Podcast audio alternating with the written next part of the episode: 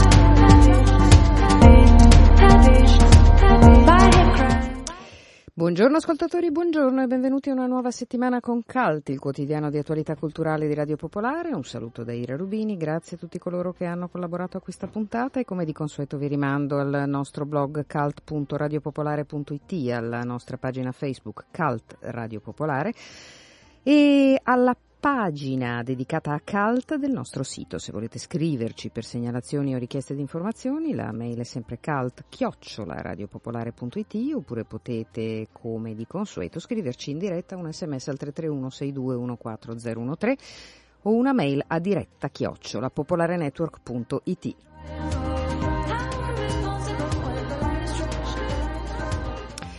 Oggi in chiusura, come di consueto, la rubrica di musica classica del lunedì a cura di, eh, del maestro Giuseppe Califano, Hans Tuzzi, che questa sera sarà protagonista alla libreria Centofiori di una presentazione insieme a Bruna Miorelli, ci racconta uno dei suoi libri, il suo più recente romanzo, La belva nel labirinto. Invece questa sera appunto il libro che presenterà sarà un altro, un manuale molto speciale. Sentiremo Massimo Navone per parlare, eh, e, mm, eh, per parlare, di Prospero, un progetto che lo vede affiancato a Enrico Intra al Piccolo Teatro di Milano. L'idea è venuta ai due artisti pensando di trasformare in musica la tempesta di Shakespeare. Fra poco Tiziana Ricci per lo spazio dedicato all'arte. Parleremo poi anche di Test in Scena, un'iniziativa uh, che uh, riguarda una specifica proposta che viene fatta uh, dalla um, Fondazione Lomb- Claudia Lombardi per la promozione del teatro in Svizzera, ma prima di tutto un lancio brevissimo prima della conferenza stampa di presentazione, perché domani le avremo qui ospiti, ehm, del Festival IT 2017 alla Fabbrica del Vapore. Dunque proprio un minuto per dire, ma magari uno slogan per raccontarci un pochino qual è il simbolo di quest'anno. Arianna Bianchi, buongiorno. Buongiorno Ira, ciao. Allora, dunque, noi siamo straziati dal fatto che non potremo essere insieme come al solito durante quelle giornate perché in quelle giornate anche Radio Popolare fa delle cose per i propri ascoltatori. Saremo vicini nello spazio perché la fabbrica non è tanto distante, ma non saremo vicini. Ma Domani sarete i nostri ospiti per raccontarci il programma. Fra poco sì. lo, presentere, lo, presenterete a tutti in conferenza stampa. Diciamo proprio due cose appunto, simboliche, come dicevo. Diciamo due, siamo comunque sempre molto vicini, il nostro cuore è giallo e nero, come sai, quindi comunque anche se ci sarà questa distanza geografica ribadiamo un, un'alleanza totale su tutti i fronti. E diciamo due cose al volo. Siamo qui in fabbrica, tra mezz'ora c'è la conferenza stampa. Per noi è particolarmente emozionante farla qui quest'anno, è la prima volta che riusciamo a, a essere in fabbrica anche, anche, per la conferenza stampa e non solo per il festival sì. che sarà tra, tra, due settimane, il 9, 10 e 11 giugno qua e, guarda, posso dirti in super anteprima, tanto non, forse rischio di fare uno spoiler, ma eh, a questo vabbè, punto chi se ne frega, minuti, sì. che, eh. che, abbiamo delle, delle, cartelle stampa veramente molto ciccione, alle quali abbiamo anche aggiunto dei limoni per dare proprio un tocco così che, anche, spiega ancora meglio la nostra essenza più, più, più cioè intima. dei limoni insomma, veri? Dei limoni veri, dei limoni gialli che sicuramente sono benaugurali da molteplici punti di vista, mm. ma abbiamo appunto una cartella particolarmente cicciona perché quest'anno abbiamo una serie di partner e di attività extra che oltre al nostro numero degli artisti che quest'anno è ulteriormente incrementato, ovvero sono 86 se non sbaglio, Ehm, e quindi insomma proprio è una stagione veramente debordante.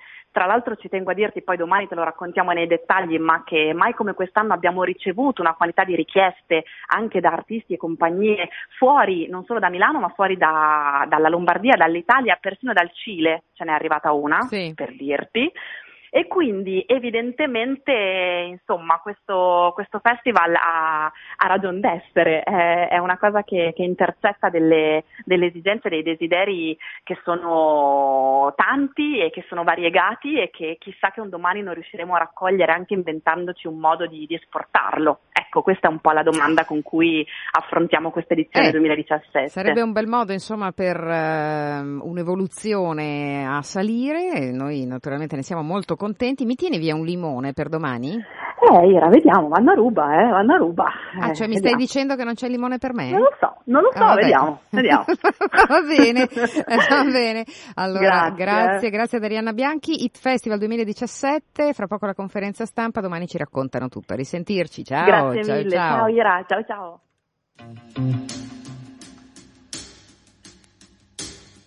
Mm-hmm.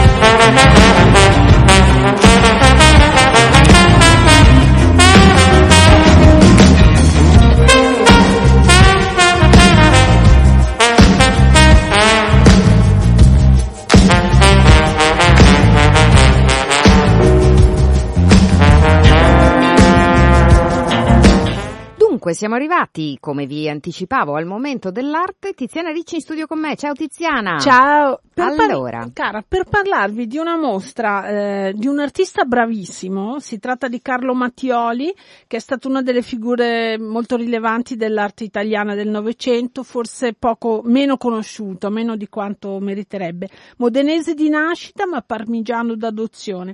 E la sua mostra, io sono andata a vederla in questi giorni, infatti si è aperta, è in tre sedi ed è al labirinto dell'Amazone di Fontanellato, vicino a Parma, che è poi anche la sede della fondazione eh, Ricci, eh, Franco Maria Ricci, che ha edito un libro bellissimo che è il catalogo di tutte le sue opere. Pensate che sono 2700 opere. È stata fatta una selezione e 60 di queste opere sono in mostra appunto ehm, alla, al labirinto della fondazione di Fontanellato vicino a Parma e lì ci sono 60 opere che sono un pochino la rappresentazione delle sue ricerche. I ritratti, ci sono dei ritratti bellissimi di Morandi, Carrà, Soldati, Guttuso, De Chirico, eh, Roberto Longhi, poi ci sono i paesaggi, campi di lavanda, ginestre, eh, paesaggi d'estate e eh, un elemento che ricorre costantemente nel suo lavoro che è l'albero che è l'albero che è simbolo della vita, ma è anche un po', è anche un po' lui, insomma. E la sua pittura è materica, eh, a volte informale, insomma, è molto bravo, molto affascinante il suo lavoro. E un'altra parte della mostra è allo studio Museo del Pittore che si trova nel seicentesco Palazzo Smeraldi vicino al Duomo di Parma. Dopo vi dico l'indirizzo perché se volete andare a vedere lì, secondo me c'è la parte più bella del suo lavoro. E poi c'è eh, un'altra parte che è quella che riguarda le scenografie, i costumi, infatti disegnava anche quelli, alla Biblioteca Palatina di Parma, è una mostra collaterale. Marco Vallora, che è un critico e studioso d'arte, ha curato una parte eh, nel, nel catalogo e io in mostra ho parlato con lui di Carlo Mattioli. Simpatico, bisbetico, difficile. Ma era bisbetico? Molto, assolutamente sì, era durissimo, cioè du, era solitario, beffardo, affettuoso come possono essere i duri, ti guardava, ti esaminava, eh, pretendeva che tu di fronte a ogni quadro dimostrassi un entusiasmo cosmico e se non eri abbastanza all'altezza della sua consapevolezza che però era intelligente, quindi era, c'era molto forte questo senso di essere stato superato da altri pittori che lui in fondo non amava così tanto. Era mm, amaramente consapevole che le leggi del mercato, della gloria, del successo sono assolutamente indipendenti, ma certo lui non sarebbe mai diventato un guttuso come figura. Infatti stavo dicendo c'è un quadro che dice molto bene questo suo rapporto che aveva con i colleghi, soprattutto pittori che è un rapporto più che conflittuale bellicoso, il quadro di Guttuso ha delle bruttezze volute perché c'è anche questa, questo sentimento di rismassa, eh, parlava anche nipote, bisognerebbe sempre verificare, ma tra gli artisti c'è sempre questo, questo meccanismo in cui ci si scambiano le opere, ci si eh, fanno i regali, cioè tu mi dai un'opera, io prendo, eh, se c'è una stima reciproca si gioca sempre così. Pare che nel caso di Guttuso, che era un altro personaggio straordinario, lui sì invece di simpatia, di simpatia assolutamente travolgente, molto diverso, e poi si sa che cos'era Guttuso anche politicamente, eh sì, socialmente. No, è divertente questo aneddoto. Quando hanno deciso di scambiarsi un un quadro pare che Guttuso gli abbia detto sì ma io valgo molto più di te, quindi o mi dai due quadri oppure mi paghi una, così pare un po' la leggenda e questo dice molto, forse anche questo quadro è un quadro con questa voluta di fumo come di presa di distanza e di antipatica simpatia. È un artista meno conosciuto degli altri, lui ha una pittura molto materica, no? sì. poi ha questa costante dell'albero che ritroviamo che sembra quasi una metafora, non so, della vita, del... È una sua autorità ritratto volendosi l'albero solitario, eh, c'è un periodo che per me è molto importante di lui che sono queste egmor, le acque morte paludose che lui va a vedere in Francia vicino ai paesi di Petrarca, che va a vedere a Egmort, il paese francese vicino alle terre di,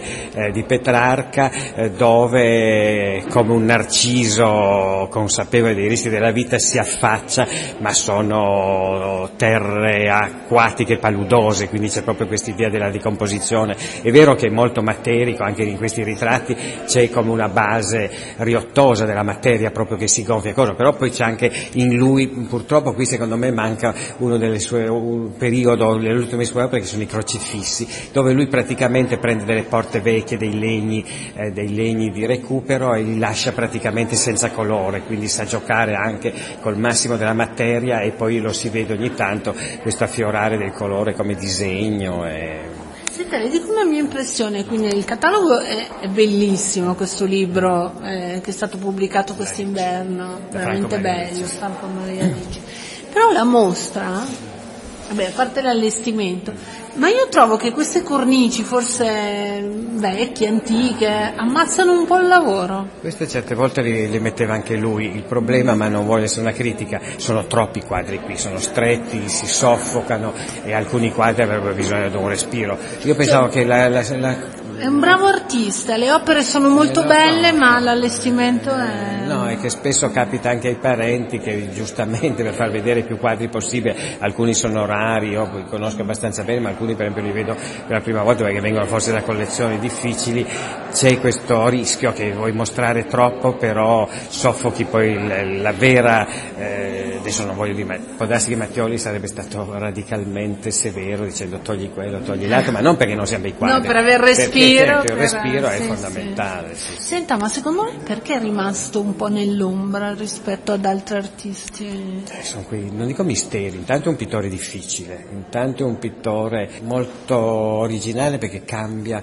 continuamente, mentre forse i pittori che sono più rimasti nell'immaginario, da un capo, Capogrossi con i coltelli a Morandi con le Morandi, bottiglie, cioè lui è uno che è in perpetua ricerca e poi certamente anche lui non ha fatto nulla per rincorrere il mercato, era in questo senso anche era bisbetico. Era schivo.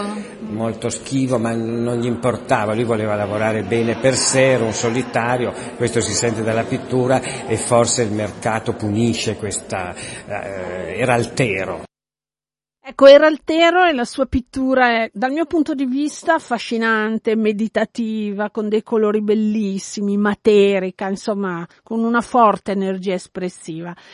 Una parte del lavoro è al labirinto dell'Amazone, che è una strada non facilissima da raggiungere, ma insomma adesso con i mezzi tecnologici ci si arriva benissimo, strada Amazone di Fontanellato vicino a Parma.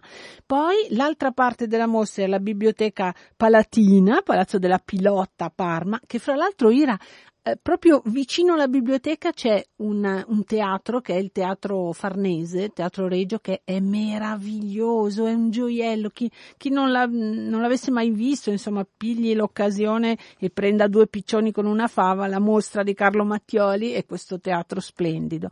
Poi la parte secondo me più affascinante è all'archivio di Carlo Mattioli e qui abbiamo detto che è vicino al Duomo in centro, però lì bisogna prenotare perché essendo uno studio è chiuso. Allora il numero è 0521 23 10 76 e poi c'è anche una mail info chiocciola carlomattioli tutto attaccato.it e lì come dicevo meglio prenotare. La mostra è stata appena aperta, rimane fino a settembre quindi il tempo c'è e io ve la consiglio perché è veramente vale la pena. Poi volevo dare una, un annuncio ai fotografi e si tratta di questo. Sapete che il Festival dei diritti umani ogni anno presenta un lavoro, anzi ogni anno, per la prossima volta perché ha fatto solo due edizioni, un lavoro affidato a dei fotografi eh, per raccontare una situazione dove i diritti umani vengono appunto calpestati oppure si denuncia una situazione. Ora, l'anno scorso è stato fatto un crowdfunding, invece adesso ci saranno Emergency che sostiene eh, il fotografo per eh, dei mesi e riguarda il, il luogo del, del, programma Italia. E poi Terre des Hommes eh, che dà la disponibilità nell'area del progetto del Tamil Nadu in India. Per alcune settimane i fotografi che vincono il concorso potranno andare lì. La partecipazione al concorso è gratuita, aperta a tutti i fotografi professionisti e bisogna inviare entro il 2 di luglio ehm, queste cose cioè una breve bio, un concept del lavoro che si propone e un minimo di cinque fotografie fatte anche in passato per far rendere conto la giuria del lavoro e, e proprie, del proprio talento. Si indirizza a io alzo lo sguardo, chiocciola, festival diritti umani, tutto attaccato.it, entro il 2 luglio. Grazie Tiziana, a risentirci. Ciao Ira, ciao a tutti.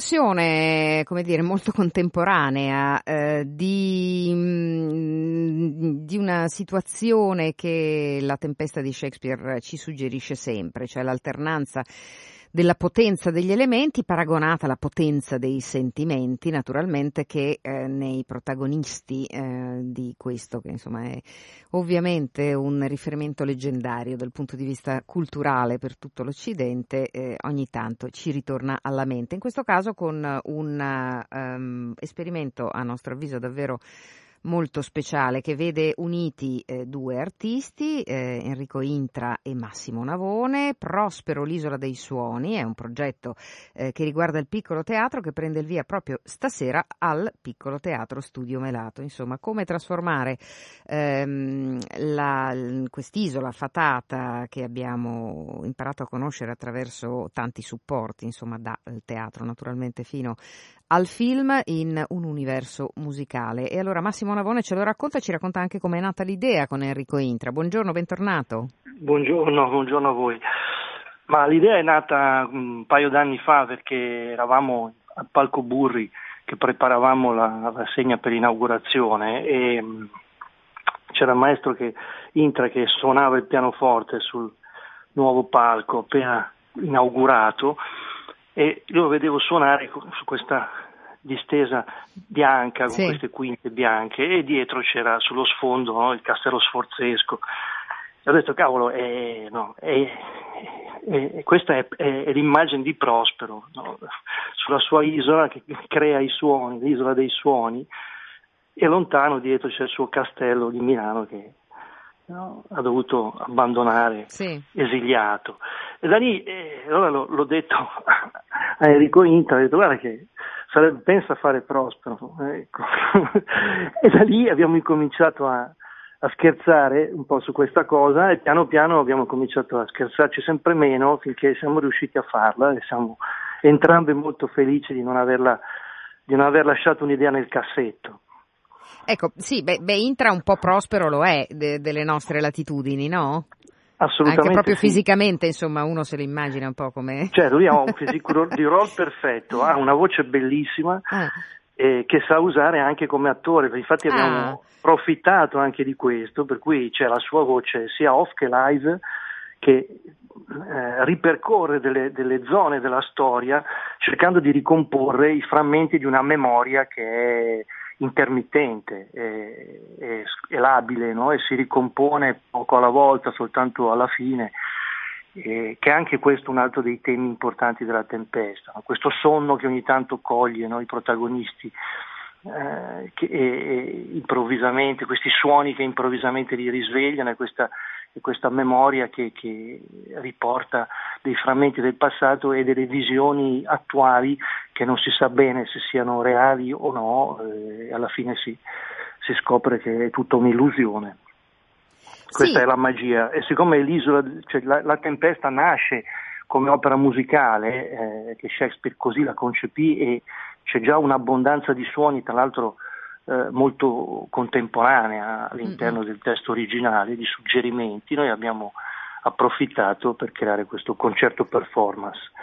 E la cosa bella è che si è creato un gruppo creativo di lavoro che improvviserà anche questa sera. mm. Eh, lo spettacolo è sempre diverso, l'abbiamo rodato su- con alcune prove e ogni volta ci sorprendiamo perché nascono delle soluzioni nuove. Quindi speriamo che, che- che continui così, insomma, siamo sicuri che continuerà così. Ecco, ricordiamo che insomma, eh, come accennavi, insieme ad Enrico Intra ci sono eh, Simona Severini, no? Nel- che fa Miranda di fatto.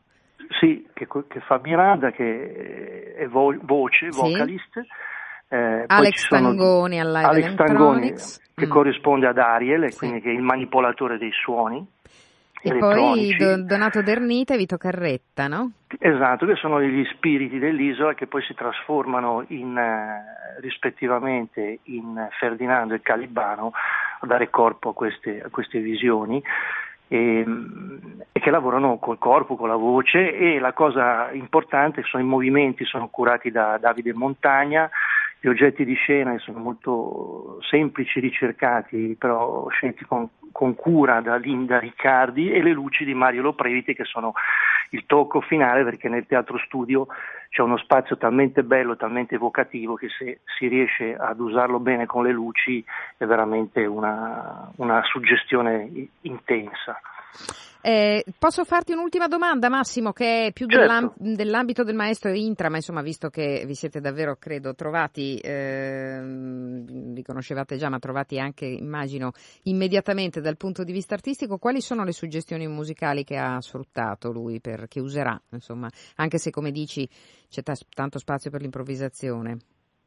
Sì, ma lui usa la, usa la sua musica, cioè lui ha cerca, cerca di... Il suo Esatto, repertorio, ok. Mm. No, nel senso lui suona, diciamo, la- le, le sue sonorità, le, Sì, sue, sì, le sue dimensioni sonore, contaminando le- le- i generi e, e- e- le, e le sonorità, eh, ma quello che ho visto che lui sta cercando di, di evitare è di fare delle cose che possano no, in qualche modo mh, facilmente richiamare a dei modelli eh, riconoscibili, noti, eccetera. Sta tentando proprio di, di ibridare in, in modo estemporaneo con tutte le suggestioni più, più contemporanee e- ed eccentriche che, che gli riesce di produrre istantaneamente. Mm-mm. Infatti lui dice, dice, mi sento come no, un, un- un musicista de- delle avanguardie storiche del Novecento, no? qualcuno Mm. che sta cercando di, di eh, mettere insieme qualcosa di, di, inedito da qualcosa di noto, no? certo. però senza voler far riferimento a un genere o a un altro. Poi ogni tanto io ogni tanto colgo, cioè, vedo che eh, partono delle, delle, cose che io sto eh, capendo che, che, stanno andando in una direzione, poi quando vedo che lui si rende conto che vanno troppo in quella direzione, ecco che inserisce un elemento no, di eh, anomalia per portarle da un'altra parte. Quindi questo crea un ascolto certo. estremamente vario, ma anche estremamente coinvolgente, quindi non è molto, è molto armonico, non è un ascolto difficile, anzi. 29, cioè oggi, domani e dopodomani, attenzione perché domani è alle 19.30 al Teatro Studio Melato, allora dunque questo Prospero, l'Isola dei Suoni, con Enrico Intra e gli artisti che ci ha appena ricordato Massimo Navone, che insomma in qualche modo è il Prospero dietro Prospero a questo punto. cioè, se... Sì, sono l'autore del plot, diciamo, del, cioè, sei un della struttura. Un altro Prospero. Va un bene. altro Prospero. Grazie Massimo Navone, a risentirci, buon lavoro. Grazie a voi, buona giornata.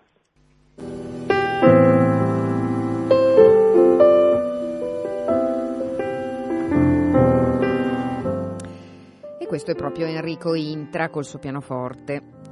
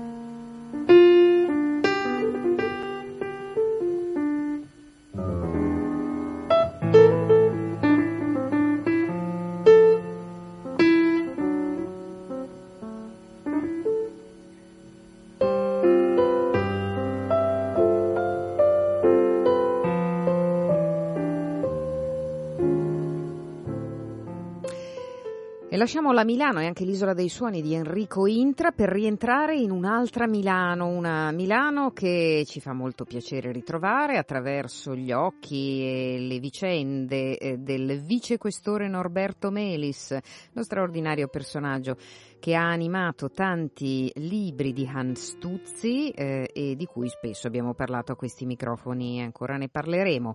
Eh, La belva nel labirinto, infatti il titolo eh, uscito da poco per Bollati Boringhieri eh, che riporta le indagini del vicequestore Melis all'attenzione dei suoi lettori e in questo caso ehm, si tratta di un romanzo come sempre avvincente, pieno di spunti ehm, per tanti livelli di lettura diversi lo abbiamo detto tante volte, insomma si trovano eh, spunti per i bibliofili, spunti per coloro che vogliono conoscere eh, e ricordare la Milano degli anni Ottanta in cui si svolgono eh, rigorosamente le indagini del eh, del vicequestore Melis, ehm, ci, ci tor- torniamo ad immergere anche in una serie di meccanismi che come sempre ci spiegano anche l'oggi.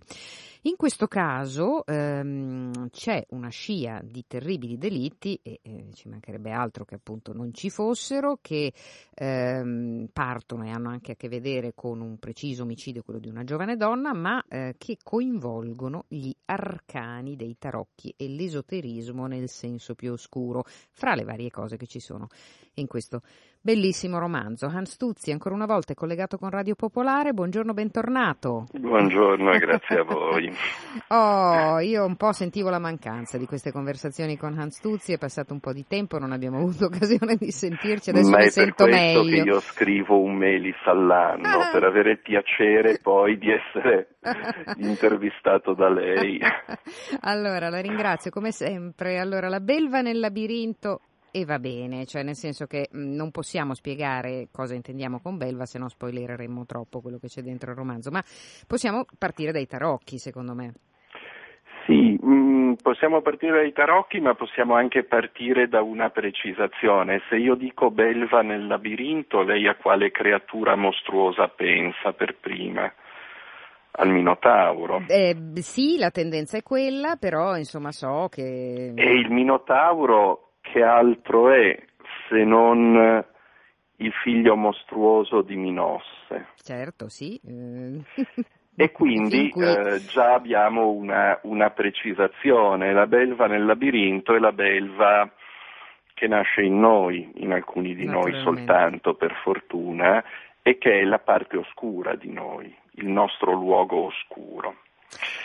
Eh, perché poi questo romanzo ha anche una- un, picco- un- un precedente biografico, Sì. autobiografico, che, che ne ha a lungo, come dire, ehm, fatto sobbollire la trama. I tarocchi vengono usati ehm, per definire le colpe Mm. di queste vittime scelte dall'omicida. E naturalmente quindi da un lato abbiamo l'esoterismo di basso livello di chi legge taro- il futuro nei tarocchi, dall'altro abbiamo un livello esoterico più complesso, più articolato, che eh, vede nei tarocchi eh, degli strumenti che ricollegano a un sapere antico e qui entra in gioco il concetto di, di tradizione che da un punto di vista mitico la destra ha sempre coltivato come ragione della propria intolleranza verso ogni devianza. E infatti di questo tipo di eh, bagaglio, diciamo così, anche non solo mm, eh, di pensiero, ma anche mm, un bagaglio poetico, ritroviamo moltissime citazioni e molti riferimenti nel, nel libro, eh, le tracce eh, appaiono a Melis all'inizio eh, forse un po' oscure per l'appunto e poi piano piano si chiariscono no? e tutto diventa molto più preciso anche mh, rispetto a quella parte oscura di cui parlava prima, no? Anzi, Sì, però in casi come questi, dove gli omicidi non nascono da rapporti diretti e privati con la vittima, sì. eh, vi è un aspetto estremamente frustrante nelle indagini, sia in quelle del, del romanzo, sia in quelle reali che capitano alle polizie del mondo nella vita reale. E cioè l'indagine eh, procede secondo gli schemi classici di un'indagine di questo tipo, ma si sa che in realtà l'unica svolta possibile si avrà quando l'assassino compierà un errore. Mm. E quindi vi è questo aspetto estremamente frustrante di attendere il passo successivo, che in realtà vuol dire l'uccisione di un, essere, di un altro essere umano nella speranza che in quella occasione si compia l'errore che consenta di, di trovare la traccia che chiarirà tutto. E questo è un aspetto, ripeto, estremamente frustrante. Noi vediamo in questo romanzo un Melis che si lascia andare più che altrove alle Sì. proprie insofferenze verso determinati aspetti della società. Sì, è proprio così, tanto che ehm, in conclusione eh, del romanzo ci sono anche delle considerazioni da parte di alcuni dei personaggi storici eh, di Hans Tuzzi, ma anche, eh, anche, di quelli che troviamo solo in questo romanzo, su alcuni aspetti ehm, della vita sociale. No? Si parla anche di pena di morte, si parla insomma di, di questioni che esulano no? dalla vicenda che pure è veramente molto avvincente, come sempre eh, le vicende che eh, prevedono um, autori di assassini così interessanti da scoprire alla fin fine, no? Ma sa, qui appunto si, si gioca tutto quello che ruota intorno al problema del male, inteso sì. come il male che l'uomo fa all'uomo. Nella belva del, della figlia più bella si trattava del male che viene al di fuori dall'uomo, cioè la malattia, la diversità, eh, il, il dolore, la sofferenza. Qui invece c'è il male che l'uomo compie nei confronti dell'uomo e come dicevo c'è, c'è, anche un aspetto autobiografico perché da ragazzino nei primissimi anni 60 io avevo come compagno di giochi al lago, nel giardino della casa al lago, il vicino di casa che pochi anni dopo, a 18 anni, si macchiò di uno dei più feroci, atroci e gratuiti delitti della cronaca italiana, mm. massacrando una ragazzina. Sì. E questo mi ha fatto sempre pensare a come alcuni aspetti di questo suo lato oscuro, era uno che già allora faceva palestra, arti marziali, le sto parlando del 1961-62, eh? eh, palestra, arti marziali, eccetera, poi dopo era entrato in tutta quella sfera di letture niciane che negli anni dell'adolescenza sono molto pericolose e si macchiò di questo delitto atroce, io avevo 17 anni, lui 18 quando, quando avvenne la cosa e la scoprì leggendo le cronache. Fin da allora io mi chiedo, non perché lui sì o no, questa è una domanda abbastanza stupida, ciascuno di noi sa perché non potrebbe mai uccidere un uomo in quelle condizioni, in quei modi, mm. ma mm, mi fece sempre pensare a come è diverso l'approccio al personaggio malvagio sì. da parte di uno scrittore. Allora la banalità del male e la fragilità del bene si risolvono con personaggi malvagi che malvagi fino in fondo non sono. Pensi a Long John Silver nella, nell'Isola del Tesoro. Sì. Invece nella realtà ci troviamo di fronte al male assoluto e io credo che veramente qui per un certo tipo di, ehm, di, male, per un certo tipo di assassini, come quelli che rappresento nel romanzo, venga buona mh, la spiegazione che Freud dà del perturbante, cioè l'altro è la controfigura dell'estraneo, del minotauro che portiamo in noi e che non accettiamo. E infatti, insomma, ci sono momenti molto, eh, molto rivelatori anche di come um, un certo tipo di personalità, lei giustamente dà grande spazio in questo caso a considerazioni che ovviamente percepiamo attraverso le azioni, che è il modo migliore per fissarle anche insomma nella nostra memoria, ehm, si sofferma molto sul, sul, male che le persone sono in grado eh, di, eh, di, provocare, di procurare agli altri quando pensano di avere in mano la verità. No? Penso certo. quando Melis entra in una certa camera, non dico di chi, perché anche qui vanno scoperti i personaggi, in cui si accorge insomma, che ci sono, eh, oltre a dei libri insomma, di studio, eh, non ci sono autori francesi, ma ci sono Spengler, Nietzsche, Heidegger, Schmidt, no? Ernst Jünger e così via. Sì, sì, e sì. insomma il nostro il nostro vicequestore insomma, la sa abbastanza lunga per capire che cosa rappresenta questo, soprattutto in quegli anni. Certo, certo. E, mm, e, e poi vi è anche, mm, come dire, eh, l'incapacità di porsi in modo dialettico nei confronti di noi stessi e degli altri. Lei diceva, parlava di ehm, intolleranza e viene giusta in questi nostri anni, perché noi abbiamo conosciuto diverse intolleranze, sì, sì. l'intolleranza nazionalista, l'intolleranza religiosa, allora chiediamoci perché le religioni monoteiste sono tendenzialmente intolleranti, le religioni animiste no. Eh, c'è un motivo ben preciso, perché la religione monoteista sostiene di essere l'unica detentrice della verità. Sì, e mette Me... insomma l'essere umano al centro di qualsiasi cosa, e quindi certo. soprattutto un certo tipo di essere umano che si attiene a certi dogmi. No? Certo, quindi... se questo poi diventa una religione laica, no? sì, sì. a seconda del segno possiamo avere nazismo o stalinismo. Sì, è proprio così e quindi come sempre, insomma, come tutti i libri di Hans Tuzzi, ecco che ci troviamo a parlare non solo di delitti ma anche di un sacco di altre cose. Eh, ci sono alcuni personaggi che sono meravigliosi, per esempio le prime righe, eh, che però insomma vi lascio scoprire, descrivono Gabriel Gabriela in un modo veramente divertente, no? cioè con le parole di un poeta.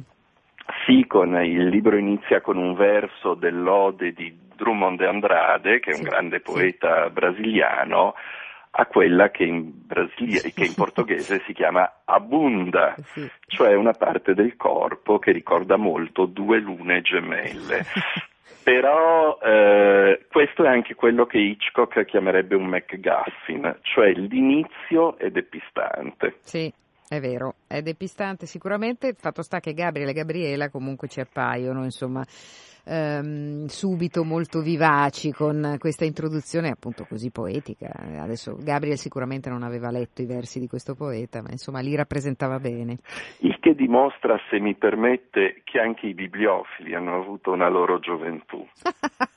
Va bene, non voglio, non voglio approfondire e quindi a questo punto io posso solo ricordarvi che La belva nel labirinto, le indagini di Norberto Melis, naturalmente vi ho detto il ritorno di questo eh, personaggio davvero speciale, è appena uscito per Bollati Boringhieri, che Hans Tuzzi invece sarà questo pomeriggio alla libreria Centofiori di Milano alle 18.30 per parlare di come scrivere un romanzo giallo o di altro colore, eh, sempre di Bollati Boringhieri, che invece è un suo testo davvero anche qui molto divertente, interessante e pieno di riferimenti naturalmente come si conviene a un grande bibliofilo e a un grande studioso come Hans Tuzzi, sarà con eh, Bruna Miorelli, che noi ben conosciamo, no? questo pomeriggio.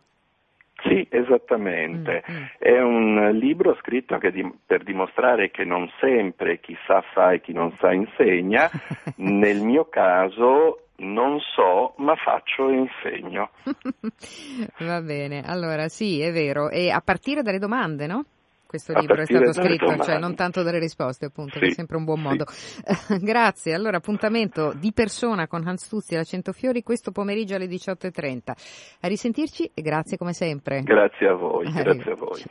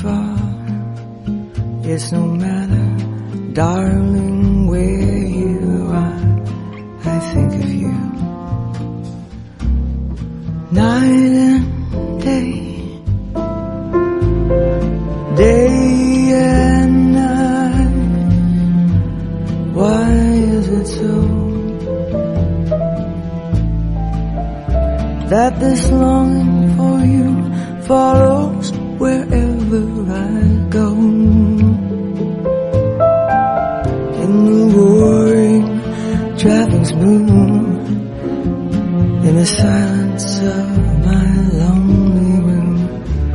I think of you night.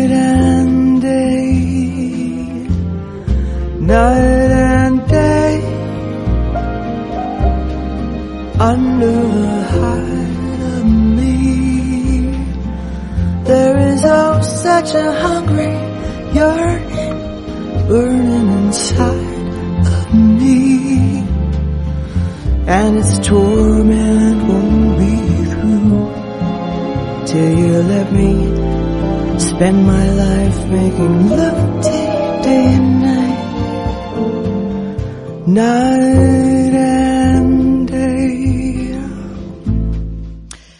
E allora lasciamo la Milano degli anni Ottanta del vicequestore Melis e di Hans Tuzzi per tornare nella Milano eh, del 2017, eh, per l'esattezza del 29 maggio del 2017 della settimana a venire, perché è il momento della nostra consueta rubrica di musica classica col maestro Giuseppe Califano. Buongiorno Giuseppe. Buongiorno a tutti. Grazie. E allora da oggi cominciamo da cosa? Ah, Oggi sì. Volevo dirti una cosa Giuseppe, Ah, abbiamo già dimmi. parlato con Massimo Navone del Prospero di Intra, te lo dico giusto Ah, perché ok. se per caso ti, ti- ti avesse incuriosito, insomma Vabbè, qualcosa sappiamo che- già. Sono contento che ne avete parlato. Ecco. Allora io vi, vi- vi faccio una virata, vi parlo di, intanto di il concerto di questa sera delle serate musicali, eh, di un pianista, giovanissimo pianista, Eugeni Subdin, eh, Sudbin, scusate, che ve ne parlo un po' perché il programma è molto eh, ben impaginato, ma anche perché ho, devo dire un po' trascurato i, i pianisti quest'anno, perché ne passano sempre tantissimi a Milano, e vi ho nominato Andres Schiff, eh, Sokolov, insomma alcuni eh, grandi, ma veramente ci sono anche tanti giovani che meritano attenzione e, e questa- per questa sera volevo eh, segnalarvi in conservatorio alle 21 per le serate musicali. Eh, questo giovanissimo Sudbin eh, che eh, parte con Scriabile, con eh, Vers la Flamme, che è il suo brano pianistico ispirato alla- ad un crepitare del fuoco, e visionario come sempre il nostro ultimo Scriabin e poi abbiamo un notturno di Tchaikovsky e alcune pagine dalla raccolta Le stagioni sempre di Tchaikovsky, in particolare giugno e novembre. E quindi insomma già questi sono brani eh, ascoltati un po' più raramente. Abbiamo poi eh, una, facciamo una capatina con eh, Liszt verso il pieno romanticismo ma con eh, uno dei suoi studi trascendentali più impressionistici forse, l'Harmonie du Soir. E quindi insomma eh, siamo, siamo un po' in questa atmosfera. E finiamo con Medner che è sempre compositore russo con una, una delle sue melodie dimenticate opera 39 quindi un, uh, un programma molto interessante, ben, ben fatto e sicuramente ben suonato, insomma, ma poi ci sarebbe bello avere qualche volta qualche riscontro dai nostri ascoltatori di quello che gli proponiamo. E, mh, poi vi volevo invece parlare domani sera, martedì, eh, dell'ultimo concerto dello- della stagione eh, dell'orchestra della statale, l'orchestra Unimi, ehm, che in Sala Verdi al Conservatorio chiude la, la- la stagione con il eh, direttore della National Philharmonic Orchestra di Taiwan, si chiama, spero di dirlo bene, Sao Chia-lu, eh, ve lo segnalo perché eh, il direttore non lo conosco, sarà sicuramente bravo, ma eh, il programma, oltre alla sesta di, di Beethoven, la pastorale, che conosciamo benissimo, propone due pagine di, di raro ascolto, una di, di Copland, Appalachian Spring, e eh, l'altro invece del nostro Carlo Boccadoro con eh, La cenere degli astri. E l'appuntamento è alle 21 per domani sera e sempre un plauso all'orchestra Unimi perché i programmi poi sono sempre veramente interessanti. Ehm, invece mercoledì eh, una serata molto diversa al San Maurizio, al monastero maggiore che insomma è un gioiello già lo sappiamo e alle 20.30 c'è appuntamento con Massimo Leonardi eh, che è un liutista, eh, Anna Kelofer come cantante, la viola da gamba di Kurt Voylens dove ci sono insomma tutto un repertorio eh, rinascimentale eh, che passa per Francesco da Milano, anche eh, brani di Anonimi. Eh, una curiosità, lo stesso Leonardi ha, questi, ha realizzato questi tre rebus musicali di Leonardo da Vinci, quindi insomma un, un repertorio che è particolare per eh, gli appassionati, ma insomma in un- una cornice strepitosa che è quella di San Maurizio per mercoledì, mentre vi segnalo per eh, uno dei concerti della, della Verdi prima della stagione programmazione eh, estiva, eh, che questa volta è il mercoledì 31 e giovedì 1 maggio alle 20.30 e alle 20, perché poi, eh, scusate, primo giugno, perché poi abbiamo ovviamente il ponte, quindi non ci sono concerti e la nostra orchestra che sta per andare a San Pietroburgo per una tournée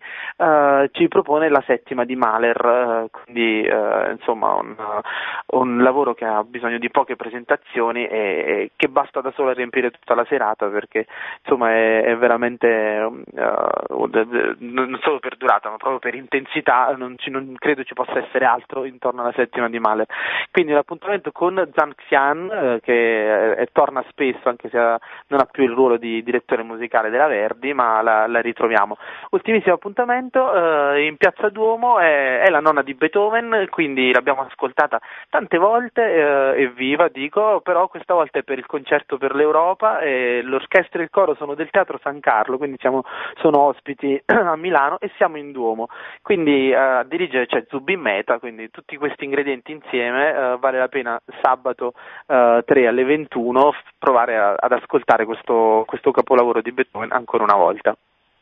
Grazie a Giuseppe Califano, come sempre una settimana, come sempre a maggio, insomma, con tanti appuntamenti interessanti. A risentirci dunque lunedì prossimo. A presto. Ok, buona musica a ciao. tutti. Ciao.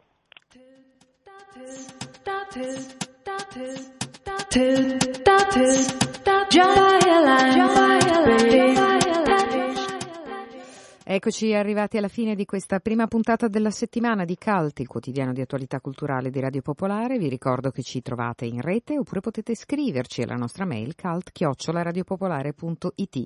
Adesso le notizie di Radio Popolare, a risentirci da Ira Rubini. Un saluto. Published, published by Hit Crime, by Hit Crime, by Hit Crime.